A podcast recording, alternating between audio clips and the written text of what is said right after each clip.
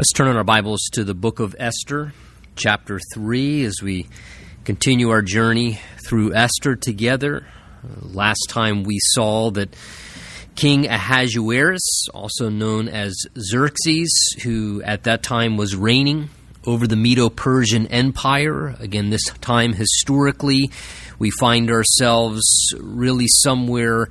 Uh, around the occasion uh, after the first group of Jews had gone back under Cyrus's permission to return. Of course, we remember as a few small remnants went back to Jerusalem to restore and rebuild the temple, that the majority of the Jewish people still in the land of captivity, which was originally Babylon, had then been absorbed by the Medo Persian Empire as they then conquered Babylon.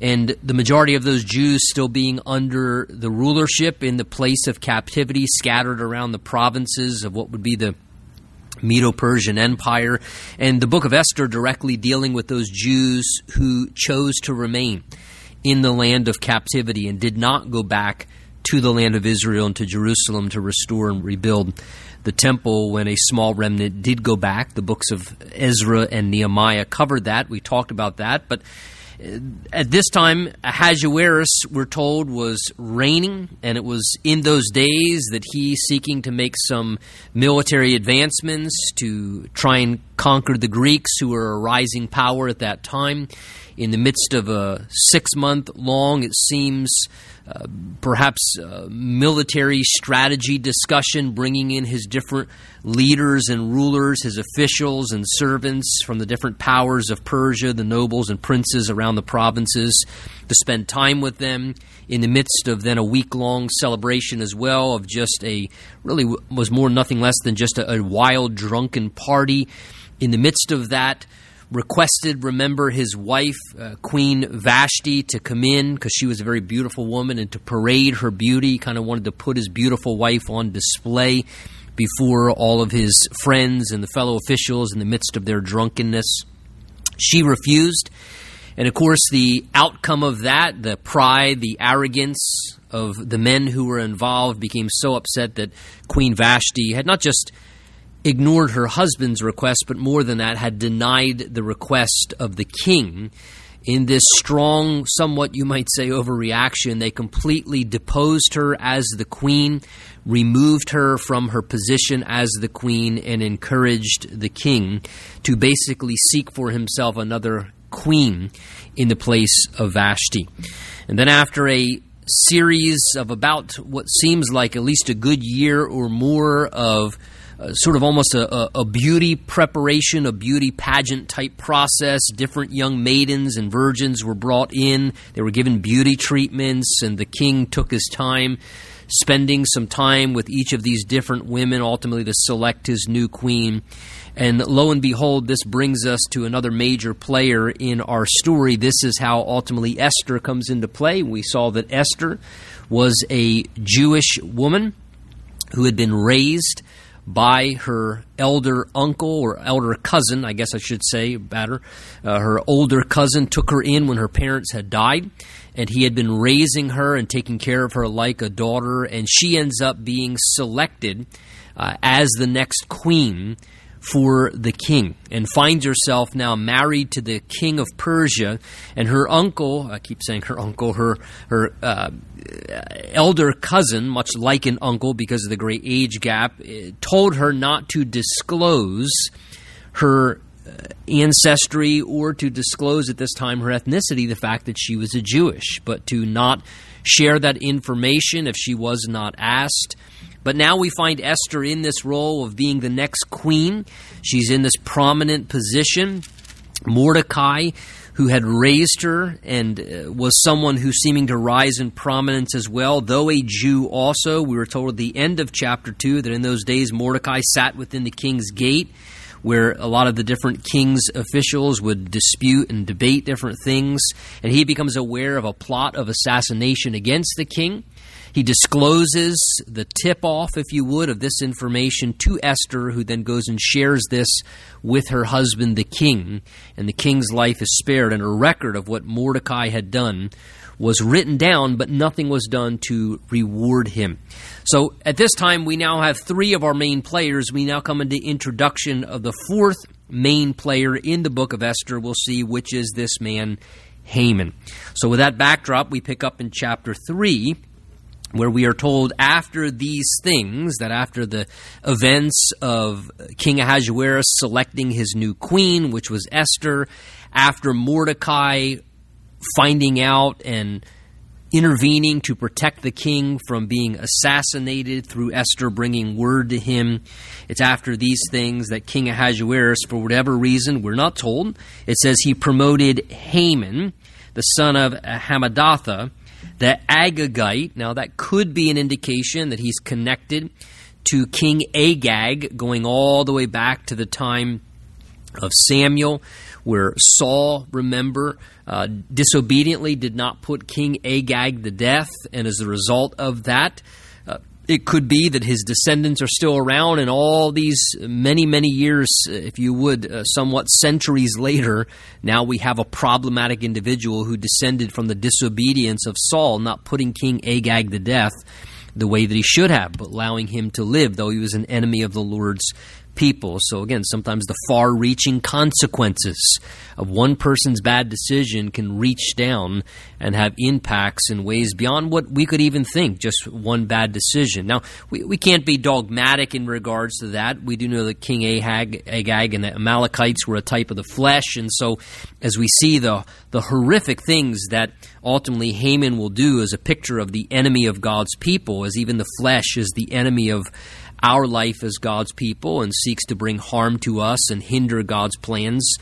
Uh, it could very well be that this is in some ways a reminder of that. We, we can't be certain, but some like to take note that it says he was an Agagite. But he's promoted, this man Haman, given a position. It says, verse 1, he was advanced and he was set in his seat above all the princes who were with him. So the idea is he kind of almost becomes like second in command. He's exalted above all the other princes. He is now the second in charge under the ruler himself, King Ahasuerus, second in command, a very prominent position politically. And verse 2 says, And all the king's servants who were within the king's gate bowed down and paid homage to Haman. For so the king had commanded concerning him. So it seems there was some direct edict or a instruction given that Haman was in such a prominent position now, second only to the king himself, that he was to be paid tremendous respect, that they were to pay homage to him, that people were to bow down to him in reverence for who he was and his position. However, verse 2, here's where the problems begin. It says, But Mordecai, though others would bow down and pay homage to Haman, Mordecai would not bow down nor pay homage. So, for whatever reason, and we don't have direct revelation in the scriptures old Mordecai, this older man, who does seem to be an older godly man. I, I, firmly believe that. Some want to try and challenge that, and even challenge that Mordecai may even have been wrong here in his stubbornness, want, wanting to bow down. For whatever reason, for conviction's sake, Mordecai, though he saw others bowing down to this man and paying homage, it says to him, Mordecai refused to do that. He was uh, strong in his conviction, and, and in his mind, it was just wrong to do this. And he would not show this special respect. He would not bow down or pay homage. Now, we see Abraham bowing down to people. We see others in the scripture bowing down as, as a way of showing respect. Uh, and so we want to try and find uh, some balance in this. Of course, in the book of Daniel in chapter 3, when uh, the friends of Daniel are told to basically bow down and pay homage to the statue and to worship the statue, that was clearly an indication that they were to worship something. We don't necessarily know for certain that this is what was going on, that the people were worshiping Haman, but something in Mordecai's spirit just gave him a strong conviction that he was not going to show this undue uh, you know, uh, superiority uh, that was being given to Haman, and he just couldn't do that in his heart. He felt that it was something that was improper, and it just went against his personal convictions to do that. Uh, so, because of that, he's kind of stubborn here. He won't bow down. He won't pay homage to him and exalt him as somebody that's that superior or special, despite the position that he held. And verse 3 says, And then the king's servants who were within the king's gate said to Mordecai, Why do you transgress the king's command? So they say, Look, even the king himself has given this as a command. It's almost as if it's a law. This was something the king has given as an edict that people were to bow down and pay homage to his second in charge official, this man Haman. So they say, What are you doing? Why are you being stubborn and why won't you comply like everyone else does? And it happened, verse 4, that when they spoke to him daily, so this kept happening day after day after day, he would just not bow down, though everyone else around him would, that he would not listen to them, it says, verse 4. And that they told to Haman to see whether Mordecai's words would stand, for Mordecai had told them that he was a Jew. So, Every day they keep telling him, What's the matter with you, man? Everyone else is doing it. Why won't you bow down? You know, sometimes that's a, a, a, real difficulty. Sometimes the temptation for us is to just do what everyone else in culture is doing, to do what everyone else in society is doing. And sometimes it's a real shocker if for some reason a person says, I don't care what everyone else in the society is doing, I'm not going to bow down to that situation. Uh, I'm not going to behave in that way. I'm not going to conform to the patterns of everyone else in the world around me. I have a conviction about this, and, and I'm not going to violate my personal conviction, whether it's for spiritual reasons, moral reasons. And, and so here it says that day after day, though they tried to persuade him, Mordecai would not do it, and they wanted to see if his words were going to stand. Was he going to keep being stubborn? Was he going to keep being persistent? Or was he at some point going to kind of cave in and do what everyone else was doing after just a little bit of pressure was put upon him. And it says that uh, as they asked him day by day whether his words would stand, that Mordecai had told them in connection to this that he was a Jew. So again, this is about the best of explanation that we get that in some way Mordecai conveyed the reasoning in his heart and in his mind behind his personal conviction of why he would not bow down to Haman and why he would not pay homage to Haman, though everyone else would, is in some way connected to the fact that he was a Jew. So he has now disclosed to the people at this point his own ancestry, his own ethnicity as a Jewish person, though remember he had told Esther not to disclose that, and she had not yet out of obedience to him. He has now disclosed this, in some way said, This is the basis for why I cannot do that because I am a Jew, in some way that was his reasoning. So again, this could very well be that he felt like that this violated his conscience before God. That he felt like, look, I'm not bowing down to anyone but the Lord. I won't bow down to anyone but Yahweh, Jehovah. He's the only one that I'll bow down to and the only one that I'm going to pay homage to. And I won't give that type of reverence and undue glory to any man. So it very well could be that that was his reasoning. All we're told, however, here is he told them it was because he was a Jew. Now, that's going to, of course, bring about the animosity not only towards Mordecai, but we'll see ultimately towards the entire people group of the Jews as well at this point going forward. Verse 5 goes on to say Now, when Haman saw that Mordecai did not bow or pay him homage, he, Haman, it says, was filled with wrath. So every day as Haman walks through, you have to imagine everyone's bowing down to him. Oh, Haman. Everyone's paying homage to him. Oh, Haman. And, and he's become very accustomed to this. To everyone giving him this special attention and exalting him as important and giving him all this recognition and bowing down and paying homage to him as this superior, important man in his political status. But it says that every day as he walked by Mordecai, no doubt he'd wonder, okay, is he going to do it today? And every day Mordecai wouldn't bow. Every day, Mordecai would not give homage. He would not comply with what everyone else was doing. And day after day, this is grating on Haman. It's bothering him. It's angering him more and more. His pride is being offended. What is wrong with this man? Why won't he give me the respect that everyone else will. And you can imagine how this is going on. It says literally, he became filled with wrath.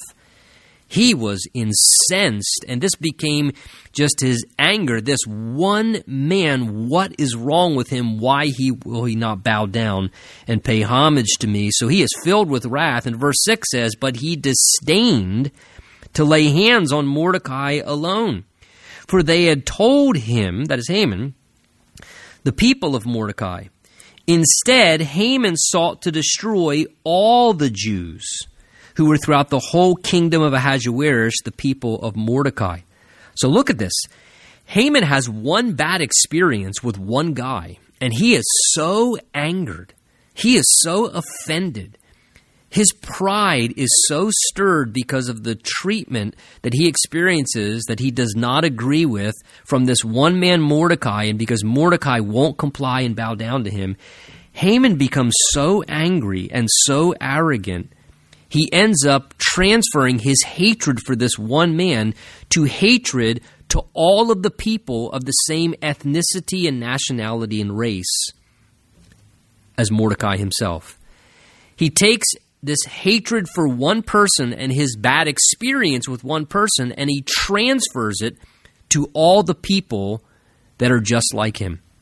And he says, You know what? I just don't hate Mordecai. I hate all Jews now and I despise all Jews now. I mean, this is nothing other than just what has been around from the earliest days of sin in the Garden of Eden, of just bigotry and uh, what we call, you know, racism in some ways to a degree, that he has a hatred towards the Jews. This is early on, again, uh, the imagery of anti Semitism, just hatred towards the Jewish people. And it all stemmed just from a bad experience between Haman and just one Jewish man who would not bow down to him and pay him homage. So it literally says there, filled with wrath, but that was not enough just to do something to harm Mordecai. It says at this point, Haman sought now to destroy all the Jews. He literally wanted to annihilate the entire Jewish race.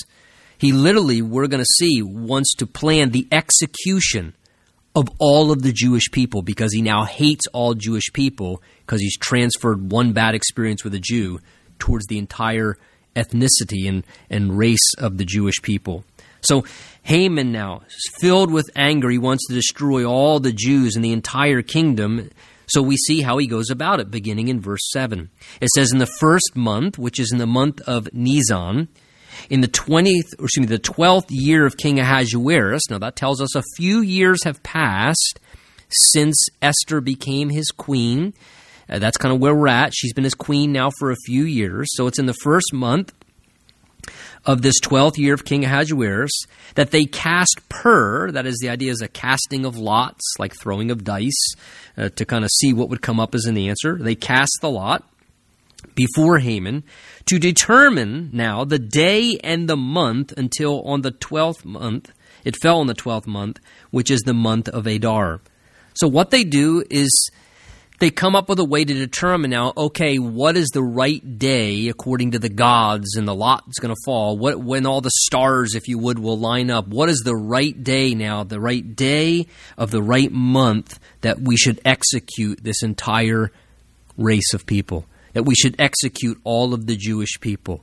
And so they cast lots to try and let this be term, determined uh, of what would be the right time to go about this process to carry out this plan to kill all of the Jews. And it says that they did this on the first month, and look what it says the lot fell out on the 12th month. That 12 on the 12th month would be the right day to do that. So again, the Bible tells us in the book of Proverbs uh, that man casts the lot, but it's every decision is from the Lord. The idea is that God always sovereignly overrules even in the affairs and the activities of man to orchestrate what he wants in accordance with his will and purpose. And here Haman says on the first month, okay, let's throw the dice. And he's probably thinking, I, I hope by the second month that that's when the month and the day is chosen according to the casting of these lots. And that's when we're going to do this. But literally, it falls in the last month of the year. So uh, it leaves an 11 month gap. Uh, the idea is, you know, again, God just superintending here, God allowing there to be the maximum amount of time possible to orchestrate His plan as an interim to do what's in the best interest of His people. Again, it could have fell on the first month, the third month, the fifth month, the seventh month. God intervenes and lets them dice, if you would, drop down, though God's not in the process itself. God lets that lot fall purposely, it says, on the 12th month. Uh, again, God has his ways of doing what's in the best interest of his people. And here, again, he just intervenes in the situation. And, and this is what we've been talking about in the book of Esther. We see God working behind the scenes. And God could not have given a better situation and allowed there to be 11 month gap between the decision to kill the people and actually the, the, the month and the day in which it would be carried out. He leaves that long gap of time. So, verse 8 says Then Haman said to King Ahasuerus, There is a certain people scattered and dispersed among, it says, in all the provinces of your kingdom. Their laws are different from all other peoples, and they do not keep the king's laws. In other words, trying to imply they're a rebellious people because the Jewish people kept different laws and customs because they honored Yahweh God, because they had different moral ideas about things and their perspectives were not the same as the people of Persia. He's trying to paint them out with this broad brush now as if they're evil people because they're different than others in society, that somehow something about them is corrupted. That something about them is inferior or wrong. And again, this is often the, the attitudes that come when people have bigotry and racism and these just unhealthy things that can exist in people's hearts. He, he hates the Jewish people, so now he's trying to paint them out as people who uh, kind of almost are deserving of death here. This is kind of the idea. Is he's presenting his case to the king now. He says, "Look, they're different from all the other people, and king, they don't keep your laws." He says. Therefore, notice. It is not fitting, he says, verse 8, for the king to let them remain. They don't even deserve to live. Because of who they are and what they're like, they don't even deserve to remain among our kingdom. They need to be put to death, is what he's saying. Verse 9 If it pleases the king, therefore, he says, let a decree be written that they be, notice, destroyed. And I will pay 10,000 talents of silver into the hands of those who do all the work to bring into the king's treasuries. So the king took his signet ring from his hand and gave it to Haman, the son of Hammedatha the Agagite, the enemy of the Jews. So as the plan is presented here, it says to the king, he gives an indication of the tremendous wealth that he had, Haman does. As it says here, he was willing out of his own pocket to pay out 10,000 talents of silver. Now, that's somewhere probably around 750,000 pounds of silver, an estimate in current currency, probably somewhere in the millions of dollars in our common currency, and he is willing out of pocket uh, to pay that kind of sum to basically finance the execution of the Jewish people because of his hatred of them. It says in verse 10 So the king took that signet ring out of his hand and gave it to Haman, the son of Hammedatha, the Agagite, the enemy of the Jews. So the king, not really looking into this, willing to consent to the plan of Haman, not really taking the time and stewardship to think the process through himself, just trusting his second in command, gives his signet ring, which was a very strong indication, of course, of uh, the ability to exercise the authority of the king to carry out this process. And so now, really, this is going to be a sealed decree under the Persian king, which cannot be altered once it's made. As we've talked about last time, when a king of Persia made a decree, it was unalterable. The, the king himself couldn't even alter that.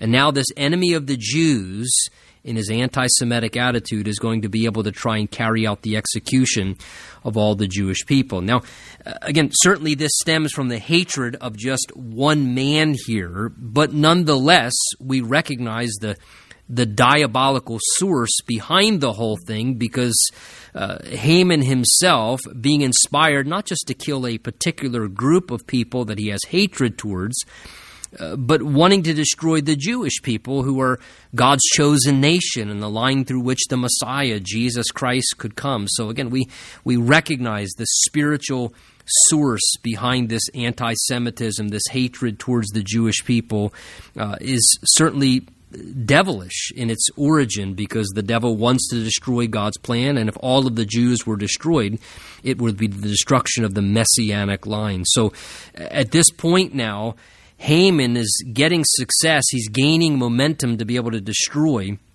all the Jewish people. And verse 11 tells him uh, tells us, and the king said to Haman, "The money and the people are given to you; do with them as seems good to you." And then the king's scribes were called on the 13th day of the first month, and a decree was written according to all that Haman commanded to the king's satraps, the governors who over each province, and the officials of all the people, in every province according to all its script, and to every people in their language. And in the name of King Ahasuerus it was written and sealed with the king's signet ring. So it is now a determined thing. Uh, this day of execution for the Jewish people, the king has given his approval Haman now has authority to carry this out, and this is an unalterable decree which must be brought forth as the result of the determination of the king. So, verse 13 tells us that the letters then of this decree were sent by couriers into all the king's provinces to destroy, to kill, and to annihilate all the Jews, both young and old, little children and women in one day on the 13th day of the 12th month, which is the month of Adar, and to plunder their possessions. So the decree is now written that on a particular month and day of the year, it says on one day, they were to carry out this execution. It says to destroy, to kill, and annihilate all of the Jews young and old, children and women alike.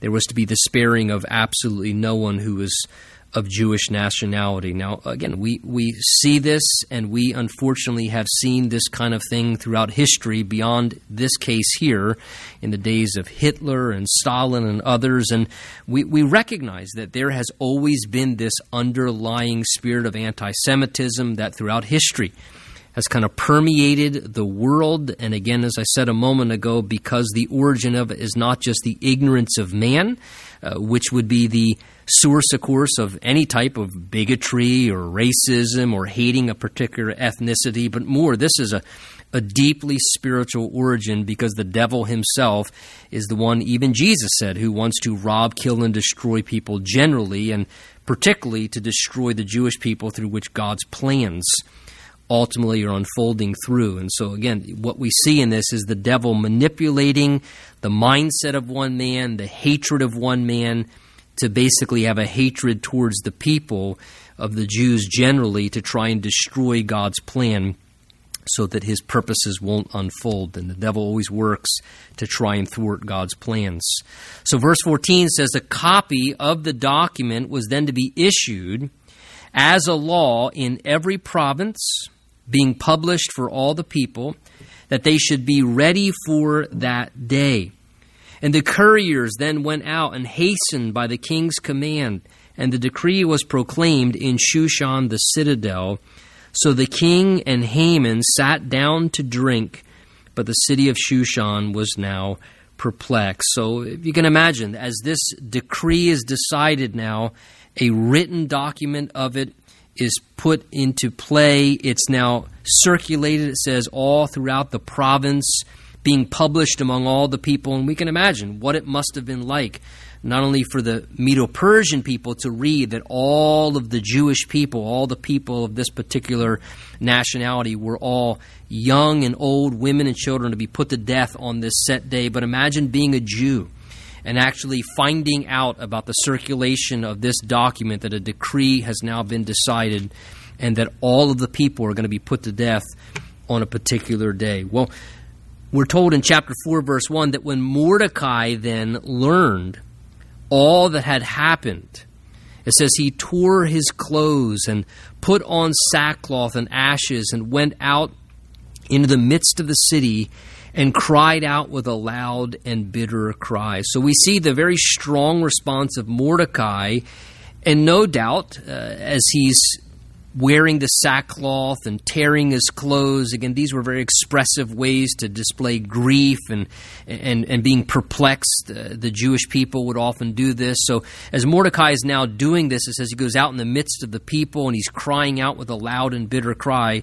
We can only imagine what's going through his heart as he's thinking for himself, here I took a stand to do what I thought was good and right in the sight of the Lord. I personally chose to not bow down to Haman. I made a decision. I am not going to do that. I don't feel it's something God wants me to do.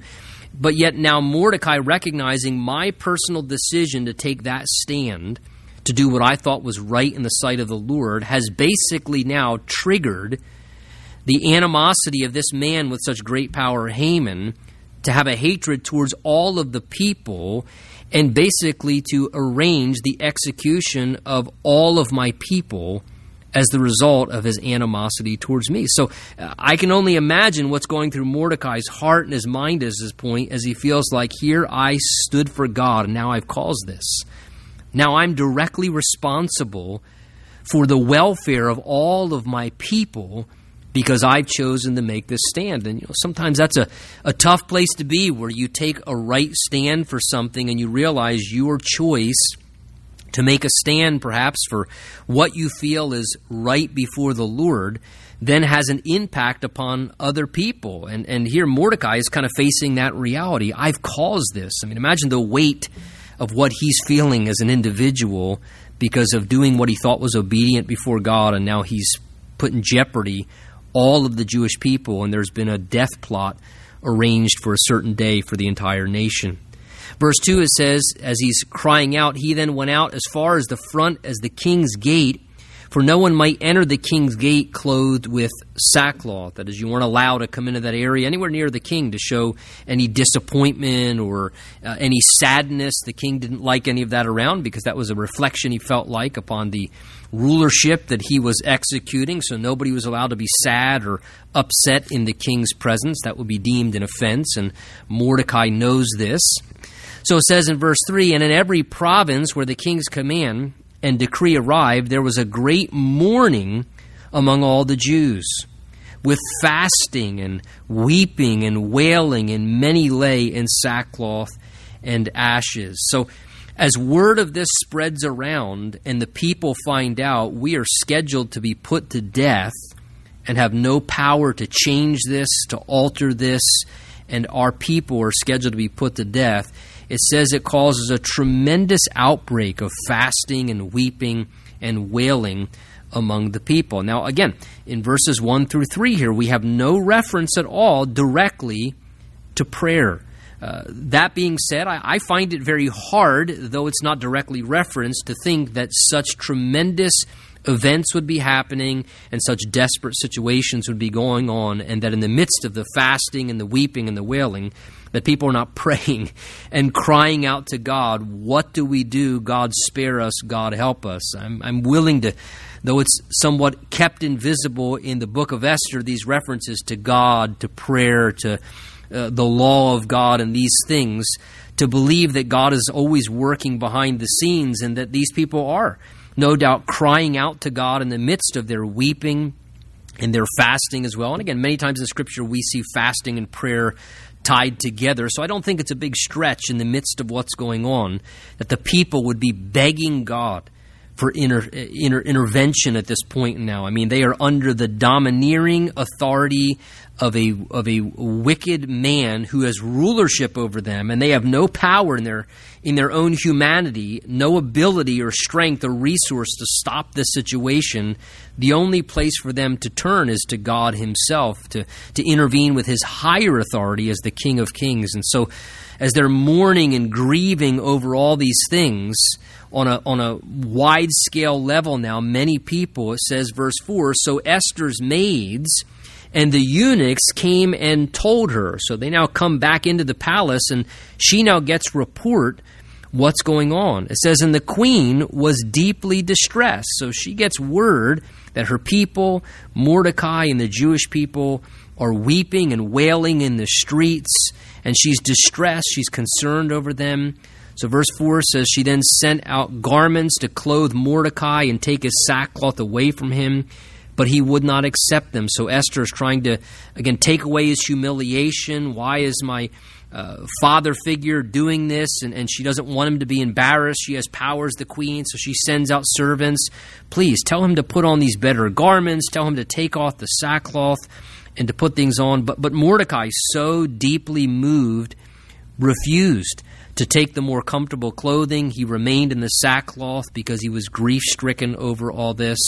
So, verse 5 says Esther then called Hatach, one of the king's eunuchs, whom he had appointed to attend her, and she gave him a command concerning Mordecai to learn what and why this was. So, again, keep in mind, at this point, Esther is somewhat not aware, it seems, of exactly what this edict is that has gone forth. She perhaps in some ways is kept sheltered from this, maybe again because this was something that was kind of more of Haman's plot and plan, and he just got approval from the king and carried it out. And Esther, somewhat living in the palace life, she's somewhat secluded and kept from the affairs that are happening out among the empire. And so she's not fully aware what exactly is going on. Why is Mordecai and all of my people so grieved and perplexed? Why are they fasting and weeping in the street? So she now sends out her servant Hatach and says, You need to find out for me what is going on. Why, is this happening? So verse 6 says Hatach went out to Mordecai in the city square that was in front of the king's gate. And Mordecai then told him all that had happened to him, and the sum of money that Haman had promised to pay into the king's treasuries to destroy the Jews. He also even gave him a copy of the written decree for their destruction as a people, which was given at Shushan, that he might show it to Esther and explain it to her. Idea is give her the document so she has evidence of this and that he might command her to go into the king to make supplication to him and plead before him for notice her people. Again, reminding her these are her own people who this death plot has been determined against. So Hatach returned and told Esther the words of Mordecai. So at this point now, Hatach now comes back with an explanation from Mordecai of exactly what has been determined. She is now brought into the know. She's now given revelation and awareness of this evil, destructive plot that has been determined to bring about the destruction of all of the Jewish people.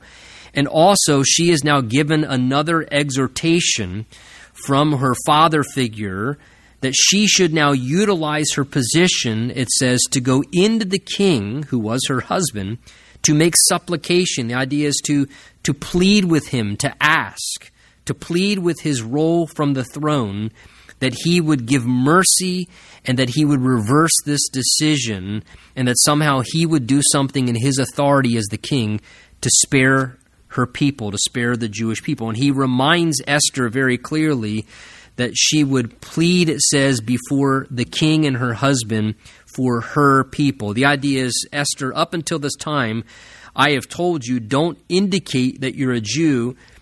Don't make there be any awareness of your ethnicity, but now's the time. In other words, before it wasn't the time, but now is the time. Now is the time, Esther, to say, as his wife, look, this plot to execute all of the Jewish people is not going to just harm my people, it's going to actually put me to death as well as your wife because I'm of Jewish ethnicity. So he says, These are your people. Plead, plead with the one in authority for your people. And I think it's just a, a good reminder, you know, for, for us to recognize to some degree that there's a time and a place where one of the best things we can do is to plead on behalf of those that we are connected to, that, uh, that we have a direct connection to, not just on an ethnic level, but even more than that, on perhaps a familial level, an even closer level, spiritual level. These were God's chosen people there in the land.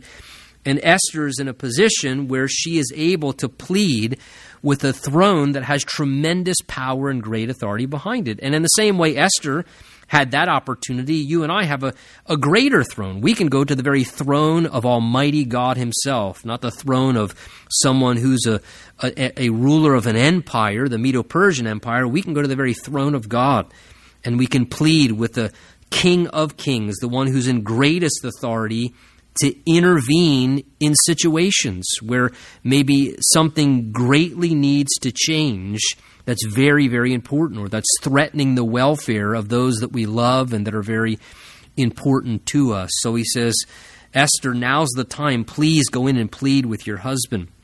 So verse 10 tells us that Esther then spoke to Hatach to bring message back to Mordecai. Listen, I, I, hear what he said, but bring back this word to him. Verse 11, she basically says, that's not as simple as it sounds. It says that she said, Bring back word to him. All the king's servants and the people of the king's provinces know that any man or woman who goes into the inner court of the king who has not been called he has but one law put all to death except the one to whom the king holds out the golden scepter that he may live. Yet I myself have not been called to go into the king these 30 days. So they told Mordecai Esther's words. So Esther sends back word, respectfully but honestly, to say, look, you're not understanding the protocol of the throne of the king of Medo Persia. She says the way that it works is unless you are given direct access into the presence of the king, it does not matter who you are, how special you are, how much the king may even have favor towards you. If you violate the protocol of access into the king's presence, she says there's nothing other than a death sentence. She reminds him, look, it is the king's law of the inner court if you've not been called, and if the golden scepter, and that was the way they would indicate that, if the golden scepter has not been extended to you, if you enter into his presence, you will instantly be put to death because that was the law and the protocol because of his great authority that he had. Now, uh, she says, What you're asking me to do, whether he's my husband or not, is not something I can do. I can't just casually enter into his presence and plead for him to do this on behalf of our people. Now, I look at that and it reminds me in some ways how we should recognize that no human being has the freedom to just casually enter into the presence of the King of Kings, God Himself. God is too holy and too awesome for any of us to be able to have direct access to Him. It's somewhat naive of us to think that we can just kind of barge into God's presence and that it's okay to do that. Uh, no one has access directly into the presence of God in their own condition. It doesn't matter who you think you are or how maybe good you may think of yourself. Again, Esther's able to say here, look, even though I'm his wife, I'm the actual wife of the king, I can't even have access into his presence. And so, uh, as she understood that, it's important for us in humility to recognize that in our sinfulness and in our unworthiness, we can't go directly into the presence of God. Access has to be made available to us. And that access, gloriously enough, can be made available. It's made available to us through the blood of Jesus Christ. It's through what Jesus offers to us that we have opportunity to be able to have access to the very throne of the greatest king, to the throne of God, but that is the only way that we have that access. The Bible tells us in Romans chapter 5, therefore, having been justified by faith, we have peace with God through our Lord Jesus Christ. Notice, through whom, Romans 5 2, through whom, that's through Jesus, we have access by faith into this grace in which we stand. In other words, it's Jesus who gives us this access to the throne of God that we can come before holy and awesome God in our utter sinfulness and unworthiness because the blood of Christ makes us righteous and gives us a standing where through Jesus we can have access into the presence of God to seek Him at His throne, to be able to beseech Him for help that we need from time to time. The Bible tells us as well in the, the book of Hebrews, uh, much the same, kind of expounding upon this same idea for us. It tells us in the book of Hebrews, chapter 4, For we do not have a high priest regarding Jesus who cannot sympathize with us in our weakness, but was in all points tempted as we are, yet without sin. And then it says, Let us therefore come boldly to the throne of grace, that we may obtain mercy and find grace to help in time of need. So, uh, again, uh, this idea here where we are able to come directly to the Lord, it says we can come now to this awesome throne. It's a throne of grace available for us to obtain mercy and find grace to help in time of need. But the reason we can come is not because we have a right to have access to God, but it's because we've been granted access by the finished work of Christ and our trust in that, and it's through our relationship with Christ that that, if you would, golden scepter of favor, which is the grace of God, makes God give us access to come directly to his throne. So uh, here Esther is saying to her father figure Mordecai, look, you don't understand. I understand what you're asking. I cannot just go into his presence. I risk literally being put to death to do that. But Mordecai, verse 13, then sends back response saying, Mordecai told to answer Esther, Do not think in your heart that you will escape in the king's palace any more than all the other Jews. So Mordecai says, Look, what I do understand is this. When a law is decreed in the Medo Persian Empire, not even the king himself who's decreed it has the right, according to law, to alter one of his decrees. So as a Jew, he says, don't think that you will be spared just because you're his wife you will have to be put to death and executed as well. So he says, don't think that if you refrain from making an effort to try to ask and to intercede, that you're going to escape the king's palace. He says, any more than all the rest of the Jewish people. You'll be put to death as well. And then, of course, this fitting exhortation, he says, verse 14, For if you remain completely silent at this time, relief and deliverance will arise from the Jews from another place in other words, God's hands aren't tied. He can bring deliverance from any way. But, however, verse 14, you and your father's house will still perish. Yet who knows whether you have come to the kingdom for such a time as this?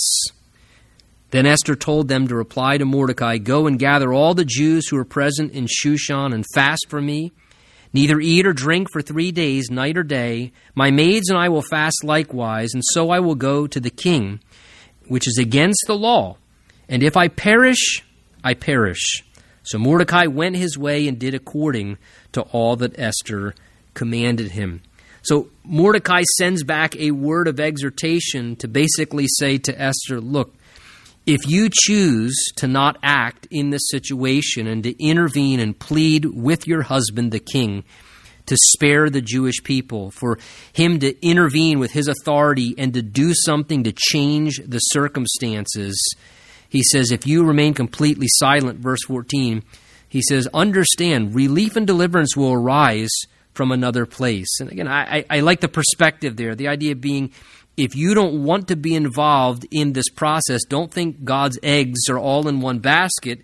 And if you choose to remain silent and do nothing, for whatever reasons, fear or whatever else may prohibit you, he says, relief and deliverance will arise from somewhere else. God's hands are not tied. Uh, God can always accomplish still what God wants to accomplish, and we're thankful for that, that He's not dependent on any one of us as individuals, that God can work through anyone and through any means. He is not limited. And so He says, look, uh, relief and deliverance will come. God, I think, in some ways, Mordecai remembered God has made covenant promises to the Jewish people, and God will not let his covenant promises fail. The Messiah needed to come through the Jews. And perhaps Mordecai reflected on that. Look, I don't know how God will do it, but he says relief and deliverance will somehow come. But then he says to him, Yet who knows? How do you know, Esther? Whether you specifically have come there to the kingdom for such a time as this. He's saying, Esther, Perhaps the whole reason why you have gone through everything that you have in your life, that from, from your parents dying early to me taking you in to raise you and to take care of you as, a, as an orphan daughter and to kind of adopt you as my own and to give you guidance and wisdom and to raise you in the way that I did as a godly woman and to help you have the moral bearings that you did. And even the very fact of, of Queen Vashti being deposed and sovereignly God overruling in all those things, and then ultimately the beauty pageant happening, and you of all the women in the land being chosen as the king. He's saying, Esther, how do you know whether or not God behind the scenes in his providence, looking down through the years, in the ages, knowing this situation would arise? Where Haman would formulate this plot and his hatred to want to exterminate all of the Jewish people and these horrific events to happen. He's saying, How do you know whether or not God allowed all of these pieces to unfold so that you would be the right person in the right place at the exact right time to step into this situation? And that God's brought you to the very spot you are for such a time as this, that you would be there and able to step into the story and to let God use you to bring about his plan of deliverance. And he's saying, Esther, perhaps everything in your life has prepared you for this very day. Maybe everything that you've gone through, your experiences, and all the events that have been happening circumstantially, maybe God has been moving all these pieces around on the chessboard in His wisdom and His sovereignty to allow you to be able to make yourself available to Him that God might use you in an incredible way to accomplish something that is absolutely critical to bring about the purposes and the plans of God and to help multitudes and multitudes of people. He says, How do you know whether God has you right where He has you for such a time as this? And, you know, I think that's a, a good reminder for all of us because there are times, I think, where God brings us to a place where we find ourselves in a situation and circumstances kind of present themselves and where the Lord somewhat prompts us to make us think about this very reality for our lives. How do we know whether or not everything that's happened in our life, in our past, the years that we went through different things, our experiences, and all the events of our life bringing us to right where we are at this point in time, at this moment in history connected to the people that we are, in the place where we are, that God's put us in that place, in this position for the exact timing that we are, so that we could step into God's story and let God use the availability of our life. And, and we don't want to miss those windows of opportunity. Sometimes God says to us, How do you know whether you've not been positioned where you are for such a time as this? And are you going to let the opportunity pass you by? God says. And again, it's a privilege. It's an opportunity to step in to let our life be useful to the Lord. God's not fully dependent upon us. Even as Mordecai says here, look, if you remain silent and you do nothing, uh, the opportunity will pass you over, but God will still work. God will still bring about what he wants. He'll just bring it about through another means and through another way. But he says, How do you know whether or not God wants to work through you? Whether God, for such a time as this, has brought you to this spot that He might use your life, and you have an opportunity to step in and make yourself available and say, Here am I, Lord, and let God use you, or you have the opportunity to let that pass you by. So Esther is presented with this situation, and it's at that point as she's kind of stirred, recognizing, oh my goodness, maybe this is true. Maybe I've been prepared and positioned right where I am at this point in my life for such a time as this to do this, that she then, in faith, is willing to step into the story obediently, and she tells uh, the servant to go out and tell Mordecai, Look, get together all the Jews, use fast, and pray for me for the next three days straight. Fast and pray that I'd have courage to carry this through, that my husband and the king's heart would be receptive and you intercede and you pray. And she says, verse 16, I will go into the king which is against the law. And she says, quite in faith, and if I perish, I perish. Now, I don't think that's a fatalistic attitude as much as it is, I am willing to obey the Lord, whatever the cost. And she says, and, and if I lose my life in the midst of this, if somehow having to be obedient to God and do what is right costs me personal loss, then I am willing to entrust my life to God and to do what I believe is right and to leave the risk and the consequences to the Lord. And here she's saying, Look, I know there's a cost to obedience. So if I perish, I perish. Uh, I am willing to step out and obey God in faith and do what is right and trust God with whatever the outcome is in that. And you know, sometimes the Lord I think brings us to that place where we have to realize here is an opportunity for us to step into something, to do something, to obey the Lord in some way, but we realize it's risky because sometimes obeying the Lord carries risk with it. And there's personal risks, maybe on different levels of what the risk may be, but there comes a place where we have to choose am I going to let fear or faith dominate my decision? And am I willing to step forward in faith and to take the risk and, and to be willing to bear the cost personally? Or am I going to shrink back in fear and unbelief and, and take the route of self preservation and try and protect myself and, and not risk any personal inconvenience or personal uh, kind of harm or loss in my life? You know, Jesus talks about whoever tries to save his life will lose it, but whoever loses his life for my sake will find it. And, and, and I think ultimately we have to come to that decision. And here, so beautiful, the example is Esther, where she's willing to step into the situation. You pray, I will do this. I'll step in and go and speak to my husband and intercede. And she says, If I perish, I perish. And Mordecai says, Went his way and did according to Esther commanded him. So they now begin to pray.